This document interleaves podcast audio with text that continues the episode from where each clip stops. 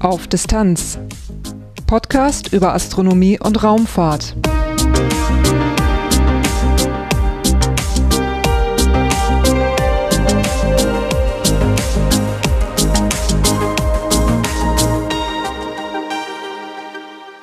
Hallo und willkommen bei Auf Distanz. Am 30. September 2016 prallte wie geplant die Raumsonde Rosetta auf den Kometen 67P Churyumov-Gerasimenko. Und damit ging dann die operative Phase der Mission zu Ende. Von Rosetta kommen jetzt keine weiteren Daten mehr, aber es gibt auch so schon eine ganze Menge zu tun. Darauf möchte ich im Titelthema dieser Folge einmal schauen.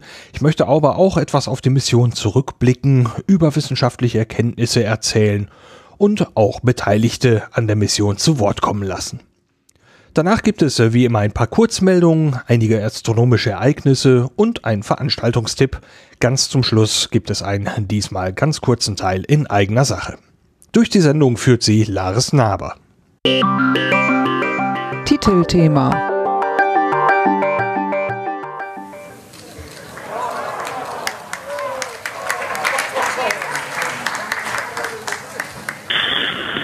Cody from We Have LOS. Somebody, I copy, and go ahead with the next step. All stations from on the briefing room, uh, we just have had loss of signal at the expected time. This is another outstanding performance from Flight Dynamics. So we'll be listening for the signal from Rosetta for another 24 hours, but we don't expect any. Das war die Stimme von Sylvain Lodiot, dem Rosetta Spacecraft Operations Manager. Wenige Sekunden zuvor war das Signal von Rosetta abgerissen. Und das passierte genau zum erwarteten Zeitpunkt. Man hatte ein kleines Zeitfenster berechnet, Zeitpunkt X plus minus zwei Minuten, da lag man drin. Nun, nach dem Abriss des Signals wollte man noch 24 Stunden auf Empfang bleiben, aber eigentlich erwartete man kein Signal mehr. Und um es vorwegzunehmen, da kam dann auch nichts mehr. Die operative Phase von Rosetta war damit dann abgeschlossen und damit ist das Ende der Mission eigentlich auch schon beinahe komplett erzählt. Was aber bleibt, ist ein Vermächtnis. Das ist ziemlich groß, das ist riesig. Rosetta hatte elf Instrumente an Bord, die teilweise rund um die Uhr Daten gesammelt haben und von diesen Daten einiger Instrumente sind erst fünf Prozent ausgewertet. Hier liegt noch über ein Jahrzehnt Arbeit vor den Wissenschaftlern. Die Europäische Raumfahrtorganisation ESA hat die Gelegenheit genutzt und zum Finale der Mission einen Nachmittag lang die Wissenschaftler vor der Presse zu Wort kommen lassen. Und diese Wissenschaftler, das sind eben direkt die Leute, die schon mit Rosettas Daten arbeiten und Ergebnisse gewinnen. Und so gab es dann auch einen Vortrag von Dr. Katrin Altweg über die gefundenen Moleküle auf dem Kometen. Dr. Altweg war Principal Investigator für das Rosina-Experiment. Ich hatte nach dem Vortrag die Möglichkeit, mit ihr zu sprechen. Sie haben ja schon äh, heute in dem Wissenschaftstalk darüber gesprochen, dass Sie zahlreiche Elemente auf diesem Kometen entdeckt haben. Und da waren ja auch einige Überraschungen dabei. Äh, was hat Sie überrascht? Also wir haben vor allem Moleküle oder nicht Elemente. Elemente haben wir auch. die, die, Edelgase, also äh, Xenon und Krypton, hätten wir nicht gedacht, dass wir es kriegen, haben wir aber. Moleküle am meisten überrascht hat mich sicher der Sauerstoff. Oder O2 tönt simpel, haben wir ja genug hier, aber hier ist der Sauerstoff rein biologisch. Und am Kometen ist er rein nicht biologisch. Und äh, überrascht heißt, äh, Sie wissen noch nicht, wo der, wo der herkommt. Doch, mittlerweile hat man äh, schon modelliert, also vor allem die Leute, die sich mit Molekülwolken beschäftigen. Es gibt zwei Möglichkeiten. Eine Möglichkeit ist Radiolyse im Eis, im Wassereis, aber von unserem Sonnensystem da äh, konvertiert man Wasser in O2. Das würde auch erklären, wieso Wasser und O2 sehr gut korreliert. Und die andere Möglichkeit ist eine relativ warme Molekülwolke. Und unter relativ warm, das ist 20 Kelvin. Also nicht wirklich warm, oder? Normalerweise sind Molekülwolken 10 bis 15 Grad. Es gibt Molekülwolken, die wärmer sind und wenig Wasserstoff enthalten. Und dann kann der Sauerstoff zu O2 reagieren und nicht mit dem Wasserstoff gerade zu Wasser. Das sind die beiden Möglichkeiten. Was es ist, wissen wir nicht. Es gibt zwei Orte im Universum, wo man O2 gefunden hat außerhalb vom Sonnensystem. Und eines davon ist wahrscheinlich eine warme, sogenannte warme Molekülwolke. Aber die Astronomen, die suchen jetzt äh, ganz fest, oder mit ALMA, mit dem neuen Teleskop, suchen die jetzt alle nach O2. Ähm, auch eben jetzt äh, ausgelöst durch die Erkenntnisse von der Rosetta-Mission? Ja, natürlich. Vorher hat, hat, niemand daran geglaubt, oder? Und das Lustige ist auch, wir sind zurückgegangen, 30 Jahre, äh, Komet Halley. Äh, das NMS, das Neutralmassenspektrometer dort, hat, hatte eine schlechte Auflösung. Also es konnte O2 nicht von Schwefel unterscheiden, nicht von Methanol. Aber wenn wir jetzt die Daten mit den Erkenntnissen von Jury anschauen, dann ist ganz klar, dass schon dort O2 war. Also Komet Halley hat auch O2. Unsere ist nichts Besonderes. Äh, Sie benutzen in Ihrem Talk die Metapher, dass äh, Sie einen kometaren Zoo hatten. Also Sie haben lauter äh, ja, Moleküle beschrieben anhand von Tieren, die diesen Zoo bevölkern. Und Sie haben zum Schluss hin gesagt, dass Sie dort noch so im Prinzip ein, ein Schwänzchen gefunden haben von einem weiteren Tier. Ähm, sind dafür jetzt weitere Forschungen in Form von einer neuen Raumsonde nötig oder kann man das irgendwie aus den vorhandenen Daten noch gewinnen? Ich glaube, das können wir aus unseren Daten noch gewinnen, oder? Ein Massenspektrometer, da beschießt man ja ein Molekül mit Elektronen und dann kriegt man Fragmente. Und diese Fragmente sind sehr typisch für Moleküle. Also es gibt so einen Fingerabdruck. Und wir haben einfach diese Moleküle noch nicht geeicht. Darum kennen wir den Fingerabdruck nicht. Aber wir haben das gleiche Instrument, das oben fliegt, haben wir im Labor. Das können wir nachholen und dann die Fingerabdrücke von oben und von unten vergleichen für diese Moleküle. Und dann finden wir auch äh, das eigentliche Molekül, das verantwortlich ist für die Ohren oder Schwänze oder so. Wie lange werden Sie jetzt noch so mit den Rosetta-Daten arbeiten? Also im Prinzip, ich crashe mit Rosetta morgen. Ich gehe in Pension offiziell. Gutes Timing, oder? Aber natürlich werde ich äh, weiterhin Wissenschaft machen, in der Wissenschaft bleiben. Das kann ich auch nicht mehr Vollzeit aber der, das wird noch viele Jahre dauern. Ich habe einen Nachfolger, der das dann mit einem Team auch weiter be bearbeiten wird. Ähm, und äh, so bei Ihnen jetzt so, wenn man jetzt äh, ja, mit Ihrem Nachfolger dann weiterrechnet, wie lange wird so jetzt direkt mit diesen Daten noch weitergearbeitet werden? Also mindestens zehn Jahre. Zehn Jahre? Mindestens. Ich rechne eher mit 20. Rechnen Sie noch mit Überraschungen in den Daten?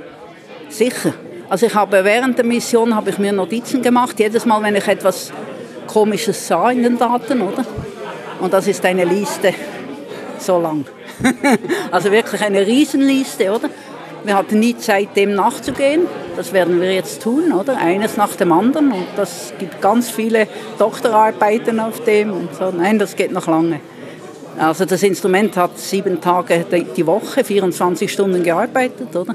Wir haben etwa zwei Millionen Massenspektren. Zwei Millionen? Ja, und die müssen wir alle anschauen. Wie schon erwähnt, arbeitet Dr. Altweg mit den Daten des Rosina-Experiments. Und das bestand aus zwei Massenspektrometern und einem Drucksensor. Mit diesem Experiment konnte man so dann die chemische Zusammensetzung der Koma, die Isotopenverhältnisse und die Temperatur und Geschwindigkeit der Gasmoleküle untersuchen. Aber es gab ja noch zehn weitere Experimente. Insgesamt waren es elf wissenschaftliche Instrumente an Bord und eben natürlich auch mit den anderen wurde wirklich spannende Wissenschaft gemacht. Das Experiment Alice war ein UV-Spektrometer und damit wurde die Zusammensetzung des Kometenkerns, der Koma und des Ionenschweifs analysiert. Mit Concert sandte man Radiosignale durch den Kometenkern und untersuchte seine Struktur. Cosima sammelte kometare Staubkörner und schaute sich die chemische Zusammensetzung an. Staubkörnchen des Kometens waren auch bei Giada im Fokus. Da wurde in der Koma die Anzahl, Größe und Geschwindigkeit dieser Teilchen untersucht. Und so will man dann die Aktivität des Kometens besser verstehen lernen. Einen ganz genauen Blick auf solche Teilchen konnte das Experiment Midas werfen. Das war ein hochauflösendes Rastersondenmikroskop zur Untersuchung der Feinstruktur dieser Staubteilchen. Ein Mikrowellenexperiment war auch mit dabei, das hieß Miro und damit hat man die Daten über Zusammensetzung von Kern und Koma gesammelt. Auch konnte man damit physikalische Eigenschaften wie die Temperatur der Kernoberfläche bestimmen. Koma-Moleküle würden außerdem auf Dichte, Temperatur und Geschwindigkeit untersucht. Bekannt war die Osiris-Kamera, eine Tele- und Weitwinkelkamera, um es genau zu sagen, die konnte hoch aufgelöste Bilder in verschiedenen Spektralkanälen aufnehmen. Mit solchen Bildern charakterisiert man den Kometenkern und seine Umgebung. Das ist übrigens auch die Kamera, mit der das letzte Bild von Rosetta geschossen wurde. Das RPC, Rosetta Plasma Consortium, besteht aus Ionen- und Elektronendetektoren und einem Magnetometer. Damit hat man dann die physikalischen Eigenschaften des Kometenkerns und der Koma untersucht und hat sich die Wechselwirkung von Koma und Schweif mit dem Sonnenwind angesehen. Dann gab es noch das RSI, das Radio Science Investigation Experiment. Damit hat man das kometare Gravitationsfeld untersucht und die Größe, Masse, Form und Struktur des Kometenkerns. Und schließlich war da noch Virtis, ein abbildendes Spektrometer und damit hat man die Zusammensetzung der Oberfläche und die Gasmoleküle in der Koma analysiert. Und über die Jahre am Kometen haben diese Instrumente eine riesige Datenmenge gesammelt. Matt Taylor, der leitende Wissenschaftler der Mission, der erzählte mir, was damit passiert. Wir nehmen die ganzen Daten und legen sie in ein Archiv. In der Zukunft, und das sind viele, viele Jahre in der Zukunft, da kann jeder diese Daten verwenden. Und das ist jetzt die wichtigste Aktivität. Sicherzustellen, dass die ganzen wissenschaftlichen Daten beisammen sind und dass jeder sie verwenden kann. Ich denke, dass die Finanzierung steht, um zumindest in den nächsten Jahren mit den Rosetta-Daten zu arbeiten. Wir haben erst an der Oberfläche gekratzt. Von einigen Daten sind erst 5% analysiert. Es wird jetzt schon viel gemacht, aber es bedeutet auch, dass wir noch für eine lange Zeit Wissenschaft machen können. Also, es gibt viele spannende Ergebnisse. Und trotzdem hat man Rosettas Flug hier enden lassen. Man hätte ja vielleicht auch weitermachen können. Rosetta hatte eine 31 Monate lange Tiefschlafphase bereits überstanden. Warum hat man also keine zweite gemacht? Rosetta den großen Bogen machen lassen und in ein paar Jahren wieder aufgeweckt und weitergemacht dem standen ein paar Sachen im Weg. Nämlich Rosetta würde sich mit dem Kometen bis hinter die Umlaufbahn des Planeten Jupiter entfernen. Und das ist schon verflixt weit und so könnte die Sonde nur noch ganz wenig Strom aus der Sonnenenergie gewinnen und der ist dringend nötig. Außerdem war Rosetta über zwölf Jahre im All. Die Sonde und die Experimente, die werden eben auch älter und die wurden für eine bestimmte Zeitspanne konstruiert und die gingen so allmählich jetzt dem Ende zu. Und wie zuverlässig die Geräte dann in einigen Jahren noch funktionieren würde, konnte man dann jetzt auch nicht sagen. Bei der ersten Tiefschlafphase hatte sich Rosetta auch nicht so weit von der Sonne entfernt, wie es nun gewesen wäre, wenn man das mit dem Weiterflug gemacht hätte. Es würde einfach, das sagte ich gerade schon, die Energie nicht reichen, um zum Beispiel wichtige Heizungen für Rosetta zu betreiben. Die Sonde darf eben nicht komplett auskühlen. Weil die zweite Phase dann eben auch länger gedauert hätte, wäre es schon unwahrscheinlich gewesen, dass Rosetta das übersteht. Dann kann man noch überlegen, ob man nicht einfach so lange weitermacht, bis die Energie endgültig nicht mehr reicht. Man hatte ja jetzt ein künstliches Ende geschaffen. Zum 30. September hat man gesagt, hier ist Schluss, wir prallen auf den Kometen. Warum hat man nicht einfach noch ein bisschen weitergemacht? Das wäre vielleicht gegangen, allerdings verschwinden Komet und Sonde im Laufe des Oktober 2016 von der Erde aus gesehen hinter der Sonne. Eine Kommunikation wäre so nicht mehr möglich gewesen. Und selbst wenn Rosetta in der Zeit noch wissenschaftliche Daten hätte sammeln können, war absolut nicht sicher, dass die auch zur Erde gefunkt werden können. Dann hat man sich noch angesehen, ob Rosetta vielleicht noch irgendwo anders hätte hinfliegen können. Aber da bot sich jetzt keine wirklich interessante Mission an und Treibstoff war auch nicht mehr viel da. Man hatte mit Rosetta schon einiges angestellt. Also hat man sich entschlossen, Rosetta auf den Kometen prallen zu lassen und dabei eben Manöver zu fliegen, die man ansonsten nicht riskieren würde. Und dadurch konnte man dann Daten in einer Auflösung bekommen, die hätte man sonst einfach nicht gekriegt aus dem größeren Abstand. Und während des Abstiegs zum Kometen waren dann alle Instrumente außer Cosima, Medas und Virtis eingeschaltet und so hat man dann bis zum letzten Moment das Maximum an wissenschaftlicher Ausbeute aus dieser Mission rausgezogen. Jetzt möchte man nicht, dass dort vielleicht eine beschädigte Raumsonde auf einem Kometen herumliegt und noch rumfunkt. Es wird ja schließlich noch Radioastronomie betrieben und man lauscht auch noch nach anderen Raumsonden ins All. Und da soll also nicht irgendeine Störquelle sein. Man hat also Rosetta dann so programmiert, dass sie bei dem Kontakt mit den Kometen den Funk abschaltet. Dafür war sie aber eigentlich nicht gedacht. Eigentlich sollte Rosetta ja kontinuierlich senden. Es sollten also ständig Daten kommen. Und da musste man jetzt so einen kleinen Kniff machen. In den Kurzmeldungen des Podcasts habe ich hier immer wieder mal von einem Safe Mode gesprochen. Das ist ein Sicherheitsmodus, der ausgelöst wird, wenn eine Raumsonde irgendwie ein unerwartetes Ereignis feststellt. Und dazu gehört auch, dass eine Sonde vielleicht ihre Lage ändert, ohne das selbst ausgelöst zu haben. Wenn ich mich plötzlich umdrehe und war das selber nicht, dann finde ich das eigenartig. Und äh, wenn eine Sonde sowas feststellt, dann löst sie den Safe Mode aus. Und das hat man sich hier zunutze gemacht. Man hat also erwartet, dass Rosetta, wenn sie irgendwo aufprallt, dass sie ihre Lage ändert und dann den Safe Mode auslöst. Und normalerweise möchte man aus diesem Safe Mode wieder rauskommen und weiterarbeiten. Und hier hat man sich aber eingeklinkt und hat die Software geändert. Wenn Rosetta in den Safe Mode geht, dann sollte nach der Beendigung des Safe Modes, wenn sie dann also neu startet, ein Modus aufgerufen werden, der eigentlich für die Erde gedacht war. Dieser Modus macht Rosetta passiv und sorgt dann dafür, dass sie nicht mehr reagiert. Die Lage- und Fluginstrumente werden ausgesch ausgeschaltet und der Funk ebenfalls. Dr. Holger Sierks, Principal Investigator der Osiris-Kamera, sagt dazu, äh, wir haben alles gemacht, was man sonst nicht macht. Also in ein Kollisionsmanöver mit dem Objekt, das man studiert, zu gehen, zu sagen, wir landen da jetzt, beenden die Mission, ist schon sehr ungewöhnlich und äh, dann auch im Landen, damit man nichts, äh, keine Störung hat, dass alle Sicherheitsnetzwerke abschalten, damit nicht im letzten Moment irgendwie ein Subsystem sagt, warte, ich habe hier ein kleines Problem, da müsstet ihr mal hingucken. Jetzt hat man die Software also auf die Sonde übertragen und jetzt äh, wäre ja die Möglichkeit da gewesen, dass der Safe Mode aus irgendeinem Grunde ausgelöst wird. Und Rosetta sollte da noch nicht passiv werden. Also das sollte wirklich erst ganz zum Schluss passieren. Also hat man so eine kleine Sicherheit eingebaut. Vor einem bestimmten Zeitpunkt sollte dieser passive Modus erst dann aktiv werden, wenn die Sonde ihr System 15 Mal in Folge neu startet. Erst drei Stunden vor dem Aufprall auf dem Kometen hat man dann dafür gesorgt, dass jeder Aufruf des Safe Modes dann später in diesem passiven Modus führt. Und das sollte dann eben eine Lageänderung sein. Wenn eine bestimmte Lageänderung über ein bestimmtes Maß vorkommt, dann gibt es Safe Mode und von dort der passive Modus. Das scheint soweit geklappt zu haben, denn am 30. September 2016 um 13.19 Uhr mitteleuropäischer Zeit hieß es. Uh, das Signal von Rosetta war also abgerissen. Und man kann davon ausgehen, dass Rosetta also auf den Kometen geprallt ist und was danach passierte, wissen wir nicht.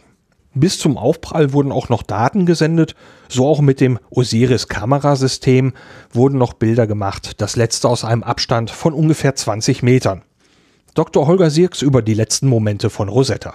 Es hat alles funktioniert. Rosetta ist eine wunderbare Raumsonde. Unser Instrument, die Kameras haben wunderbar funktioniert. Bis zum letzten Moment, dass wir gar nicht glauben konnten, das kann es doch jetzt nicht gewesen sein.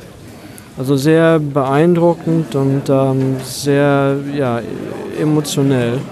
Insbesondere die letzte Stunde, in der wir dann wirklich wussten, wir gehen jetzt nicht nur dichter ran, sondern wir haben dann realisiert, auch ganz klar, jetzt geht es äh, auf die Oberfläche zu. Und äh, zwar ganz, ganz schnell auch. Auf der Erde gab es einen Zwilling von Rosetta. Mit diesem Zwilling hat man Befehlssequenzen und so weiter getestet. Dieses Testmodell heißt Rosetta Engineering Qualification Model, kurz EQM. Dieses Gerät wurde nicht mehr gebraucht. Es gab nichts mehr ins All zu schicken. Rosetta war ja nicht mehr aktiv. Also wurde auch das EQM nun am 6. Oktober abgeschaltet und übernommen hat das der Rosetta Spacecraft Operations Manager Sylvain Lodiot, dessen Stimme wir gerade schon mal gehört haben. Kurz vor Ende der Mission wurde auch noch der Philae-Länder gefunden. Dazu hatte ich ja dann in Folge 12 des Podcasts schon ein bisschen was erzählt. Für die Suche wurden Bilder von der Osiris-Kamera genutzt und darüber sprach ich auch nochmal mit Dr. Holger Sierks. Wir haben lange gesucht, wir haben ihn sehr vermisst nach der Landung im November 2014. Wir haben schon ein bisschen drauf gedrungen, doch da mal hinzugucken genauer, äh, wo wir ihn vermutet haben und am Ende auch gefunden haben. Das war aus äh, planungstechnischen Gründen schwierig. Wir hatten die ganzen Sequenzen, die ganzen wissenschaftlichen Abfolgen weit vorausgeplant und mussten das deswegen weiter nach hinten schieben. Wir haben trotzdem immer mal hingeguckt, und, äh, aber mit einer Auflösung, die, äh, wenn man sich jetzt anschaut, wie er da wirklich liegt, in, äh, in was für eine ähm, Umgebung, ähm, man sich, muss man sich nicht wundern, dass wir lange gebraucht haben, ihn zu finden. Also die Auflösung, die Abstände waren einfach zu groß und dann mussten wir uns aufgrund der Aktivität eben sehr schnell, auch sehr weit vom Kometen entfernen und konnten auch jetzt erst am Ende wieder dicht ran und hatten dadurch die Chance, dorthin zu gucken. Und ähm, ja, es hat geklappt. Es war ein bisschen knapp, weil ich denke, es ist wichtig für uns alle am Ende zu sehen, aha, guck mal, da ist er. Die Rosetta-Mission löste viele Emotionen aus. Es gab Twitter-Kanäle, es gab Facebook-Kanäle, es gab den Kurzfilm Ambition, es gab eine ganze Reihe von Trickfilmen über Rosetta und Philae. Und so gab es dann hier und da auch ein kleines bisschen Kritik über die Verniedlichung der Raumsonden und über die Emotionen mit dieser Mission. Ich kann für mich ganz persönlich sagen, dass ich diese Mission großartig fand. Ich habe sie seit der Planung der 90er Jahre verfolgt und es war großartig, das in voller Länge einfach mitzubekommen. Die Emotionen der Beteiligten sehen natürlich da noch ganz anders aus und sind viel tiefer. Matt Taylor, der Chefwissenschaftler der Mission, der hat mir das so beschrieben. Dieses Team hat sein Leben in diese Mission investiert. Die Instrumente wurden wie ihr Baby. So gibt es eine persönliche Verbindung. Du kannst Gefühle und Emotionen nicht vermeiden, wenn etwas für viele, viele Jahre ein Teil deines Lebens war, nun aber nicht mehr da ist. Demgegenüber von der wissenschaftlichen Seite, wir werden mit der Wissenschaft weitermachen, ist es nur die operative Phase zu Ende. Das Instrument oder die Raumsonde werden nicht mehr betrieben, aber wir können mit der Wissenschaft weitermachen. Also gibt es wohl mehr Bedauern hier beim ESOC, weil sie nicht mehr an Rosetta arbeiten. Nun hat die ESA das Ende von Rosettas Flug auch noch genutzt und lose Enden verknüpft. Die Twitter-Accounts von Rosetta und Philae haben noch letzte Tweets gesendet, die Trickfilmserie bekam eine letzte Folge und der Kurzfilm Ambition bekam einen kleinen Epilog. Die weiteren Rosetta-Geschichten werden jetzt von der Wissenschaft erzählt. And so um, this is the end of the Rosetta mission. Thank you and goodbye. Kurzmeldungen der Jupitermond Europa schießt vielleicht große Wasserfontänen ins All. Zumindest gibt es schon eine Weile den Verdacht und aktuelle Beobachtungen mit dem Hubble Weltraumteleskop lassen darauf schließen, da könnte was dran sein. Wenn dieser Verdacht stimmt, dann könnte es auf Europa Wasserfontänen geben, die bis zu 200 Kilometer weit ins All reichen, bevor das Material wieder zurück auf den Mond fällt. Und man vermutet schon länger, dass Europa einen tiefen Ozean besitzt, der zweimal mehr Wasser enthält als die Ozeane der Erde. Und so könnte das ein aussichtsreicher Ort sein, um nach Leben im All zu suchen. Nun ist es im All allerdings ziemlich kalt und drum ist dieser Ozean zugefroren. Dieses Eis ist ebenfalls sehr kalt und hart und man weiß auch nicht, wie dick diese Schicht dann eigentlich ist. Das mit den Wasserfontänen ist interessant. Wenn Europa nämlich das Wasser ins All schießt, dann müsste eine Raumsondenmission vielleicht nicht durch das Eis bohren, um ranzukommen. Am 25. September 2016 wurde kurz nach Mittag ein neues Radioteleskop mit dem größten einzelnen Hauptspiegel in Betrieb genommen. Wie Chinas staatliche Nachrichtenagentur Xinhua berichtet, verfolgten mehrere hundert Astronomen und Astronomieinteressierte diesen offiziellen Start.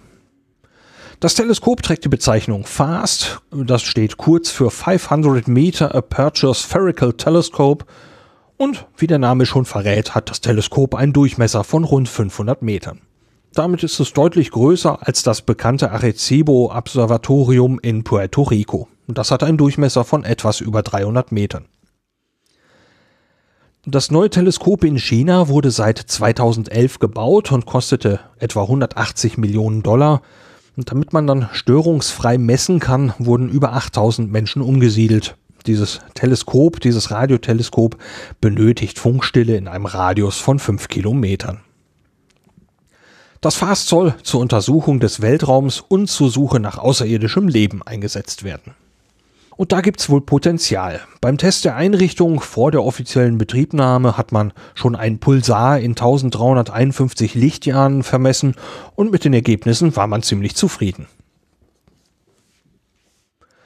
Kurz nach Bekanntwerden der neuen Raketenpläne von Blue Origin hat nun auch das Unternehmen SpaceX neue Vorhaben bekannt gegeben.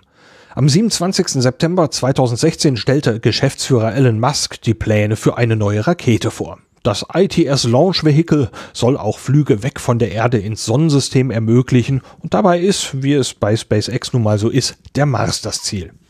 Das Startsystem soll aus zwei Stufen bestehen. Die erste soll 72,5 Meter groß sein und mehr als dreimal leistungsstärker als die Saturn V Raketen. Das sind diese großen Raketen, die man für die bemannten Mondmissionen eingesetzt hat. Die erste Stufe soll kontrolliert vertikal landen können und wiederverwendbar sein. Und die zweite Stufe ist nicht nur eine zweite Stufe, sondern gleichzeitig auch die Nutzlast. Und zwei verschiedene Nutzlasttypen hat SpaceX bekannt gegeben. Zum einen soll es da das Interplanetary Spaceship geben, also das interplanetare Raumschiff. Geplant ist es mit einer Länge von knapp 50 Metern. Dieses Raumschiff soll bis zu 450 Tonnen an Material und Menschen ins All transportieren können. Allerdings wäre dann nach dem Start von der Erde ein bisschen Auftanken nötig. Und dieses Auftanken soll ein extra dafür konstruiertes Raumfahrzeug liefern, nämlich der ITS-Tanker. Diese Tanker sollen die gleiche Größe haben wie das Raumschiff und jeweils bis zu 380 Tonnen Treibstoff in den erdnahen Orbit bringen. Da möchte man dann die interplanetaren Raumschiffe betanken. Es ist auch vorgesehen, dass für eine längere Mission eben mehrere Tankmanöver nötig sein können. Auch die zweiten Stufen, also diese Raumschiffe und die Tanker, sollen wiederverwendbar sein. Der erste Teststart soll nicht vor 2019 stattfinden, der erste unbemannte Start zum Mars bereits 2022 und der erste bemannte Start 2024. Wer sich das mal anschauen möchte, wie SpaceX sich das so vorstellt, SpaceX hat einen Videoclip veröffentlicht, der das mal alles zeigt, wie das funktionieren soll. Dieser Clip ist in den Show Notes verlinkt. Mit dem Radioteleskop ALMA haben Astronomen eine heiße und dichte Ansammlung komplexer Moleküle um einen Stern gefunden. So eine Ansammlung nennt sich heißer molekularer Kern. Das ist ein definiert als ein relativ kleines Objekt mit weniger als 0,3 Lichtjahren Durchmesser und es hat eine Dichte von über einer Billion Molekülen pro Kubikmeter. Außerdem soll ein heißer molekularer Kern eine Temperatur von über minus 173 Grad Celsius besitzen und im Vergleich mit einer durchschnittlichen Molekülwolke mindestens 80 Grad wärmer sein. Solche heißen molekularen Kerne spielen eine wichtige Rolle bei der Entstehung komplexer Chemikalien. Deswegen ist man ziemlich hinterher, diese Objekte nachzuweisen.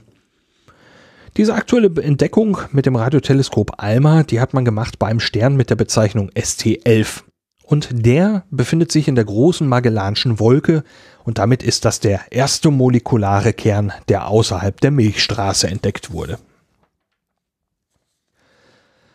Das Deutsche Zentrum für Luft- und Raumfahrt hat Anfang 2016 eine neue, eine neue dreidimensionale Karte der Erde vorgestellt. Mit der Satellitenmission Tandem X hat man rund 150 Quadratkilometer Landoberfläche mehrfach abgetastet und so eine einheitliche Datenbasis geschaffen. Das Höhenmodell hat eine Genauigkeit von einem Meter, gefordert waren ursprünglich 10 Meter Genauigkeit. Die Genauigkeit hat man durch einen millimetergenauen Formationsflug von zwei Satelliten erreicht und diese beiden Satelliten, Terrasar X und Tandem X, die übertrugen zwischen Januar 2010 und Dezember 2015 über 500 Terabyte an Daten zur Erde. Seit 2014 hat man dann daran gearbeitet, die Höhenmodelle daraus zu erstellen. Die Daten dieser Mission, die werden bereits wissenschaftlich genutzt. Mehr als 1000 Wissenschaftlerinnen und Wissenschaftler arbeiten weltweit schon damit. Auch Ergebnisse sind da schon bekannt geworden. So hat man zum Beispiel festgestellt, dass einige Gletscher pro Jahr bis zu 30 Meter Dicke verlieren. Die Bexus-Missionen sind gemeinsame Projekte des Deutschen Zentrums für Luft- und Raumfahrt DLR und der schwedischen Raumfahrtbehörde SNSB.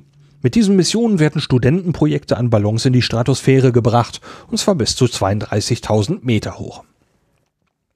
Am 5. Oktober 2016 wurde nun Bexus 22 gestartet, zwei Tage später Bexus 23. Mit Bexus 22 wurde dieses Mal unter anderem getestet, welche Übertragungsrate man mit einem LED-Licht zwischen Ballon und einer kleinen Bodenstation erreichen kann. Und so konnte man dann direkt die Fehlerrate in Abhängigkeit von Umwelteinflüssen und Entfernung analysieren. Aber auch weitere Experimente sind natürlich mitgeflogen. An Bord von Bexus 23 wurden kohlenstoffbasierte optische Solar- und Sensorzellen getestet. Und dazu wurden sie extremen Bedingungen wie Strahlung und großen Temperaturunterschieden ausgesetzt. Außerdem hat man sich ein Magnetometer unter Stratosphärenbedingungen angesehen. Mit weiteren Experimenten wollte man die Flughöhenunterschiede von Flugzeugen messen und damit diese Technologie mal erproben. Auch hat man versucht, die Flugbahn des Ballons durch die Verarbeitung von Radio- und Fernsehsignalen zu bestimmen. Kleinsatelliten in Höhen von 450 bis 550 Kilometern könnten so eine Navigationsmethode in der Zukunft vielleicht benutzen. Am 17. Oktober 2016 soll ein Cygnus-Raumtransporter zur internationalen Raumstation ISS starten. Mit an Bord sind die üblichen Verbrauchsgüter und wissenschaftlichen Experimente, aber auch der Versuchsaufbau Sapphire 2. Damit möchte man die Verbrennung fester Materialien in der Schwerelosigkeit besser verstehen.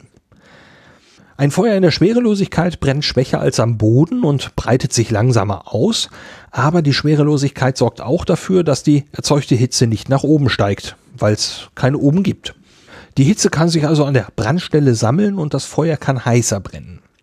Jetzt möchte man mit dem Sapphire 2 Experiment den Verbrennungsfortschritt und die Flammenausbreitung in der Schwerelosigkeit untersuchen. Feuer ist an Bord an einer Raumstation aber eigentlich sehr unerwünscht. Das möchte man dort nicht haben. Und so liefen dann bisherige Versuche nur in sehr kleinem Rahmen ab und die Ergebnisse konnte man also auch nicht direkt für größere Feuer übernehmen. Sapphire 2 hat nun eine große Acrylglasprobe und da möchte man mit einer strukturierten Oberfläche realistische Bedingungen nachahmen.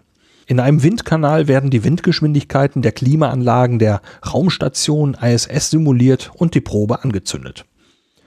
Man möchte aber auch dieses Feuer nicht an Bord der Raumstation haben und deswegen kommt da dieser Cygnus-Transporter mit ins Spiel. Der soll sowieso in der Erdatmosphäre verglühen, also falls da etwas schief geht, ist der Schaden nicht so groß. Der Cygnus-Transporter soll an der ISS andocken und entladen werden und dann wird er wie üblich mit den Abfällen der Raumstation beladen und soll am 18. November abdocken. Und dann zwischen Abdocken und Verglühen soll dann an Bord des Transporters dieser Sapphire 2 Versuch laufen. Sapphire 2 ist ein internationales Projekt. Es wird von der NASA geleitet und bezahlt. Beteiligt sind aber Wissenschaftler aus den USA, Russland, Japan und Europa. Und aus Deutschland ist zum Beispiel das Zentrum für angewandte Raumfahrttechnologie und Mikrogravitation ZARM in Bremen mit dabei. Weitere Informationen und Links zu den Kurzmeldungen gibt's wie immer auf der Homepage unter aufdistanz.de. Astronomische Ereignisse. Die astronomischen Ereignisse wurden wie immer von Heiko Ulbricht für die Zeitschrift Sternzeit geschrieben. Ich verwende sie hier mit Erlaubnis und sage vielen Dank dafür. Am 18.10.2016 kann man ab 21 Uhr beobachten, wie der Mond durch die Hyaden wandert. Das ist ein offener Sternhaufen. Am 28.10. um 7 Uhr morgens steht der Mond bei Jupiter in 2,2 Grad nördlichem Abstand. Ein sehenswerter Anblick und mit dem bloßen Auge möglich. Am 29.10.2016 um 19 Uhr steht die Venus beim Planeten Saturn 3 Grad südlich. Veranstaltung eine Veranstaltung habe ich heute in der Liste aus dem Veranstaltungskalender der Vereinigung für Sternfreunde. Und da geht es um die 13. Tagung der VDS-Fachgruppe Geschichte der Astronomie. Die findet statt am 28.10. bis zum 30.10.2016 in der Sternwarte Regensburg. Weitere Infos gibt es unter geschichte.vg-vds.de. Der Link steht natürlich in den Shownotes auch nochmal dabei. Auf Distanz ganz nah. Dieses Mal habe ich nicht viel zu berichten in der internen Rubrik, aber ich möchte einen kleinen Ausblick geben auf das, was da kommt.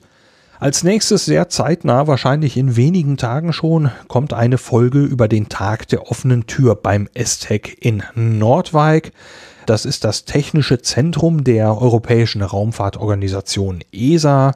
Da waren ungefähr 9000 Besucher zu Gast und ich habe mich da auch mal mit umgesehen und werde hier was dazu erzählen. Dann landet jetzt kurz nach dem Erscheinen dieser Episode der Lander Schiaparelli auf dem Mars. Das passiert im Rahmen der ExoMars-Mission. Und äh, von dort werde ich also auch wieder berichten und sicherlich kurzfristig eine Episode von Auf Distanz produzieren. Wer sich da schon mal einstimmen möchte, kann in die Folgen 6 und 6b hineinhören. Da geht es auch um diese Mission. Dann findet statt das Treffen der Wissenschaftspodcaster in Stuttgart, das Ganzohr. Auch dort ist eine Aufzeichnung für Auf Distanz geplant, nämlich mit einem Amateurastronomen. Da verrate ich jetzt aber noch nicht mehr. Und das war's dann für diese Episode von Auf Distanz. Am Mikrofon begrüßte sie Lars Naber. Danke fürs Reinhören und bis bald.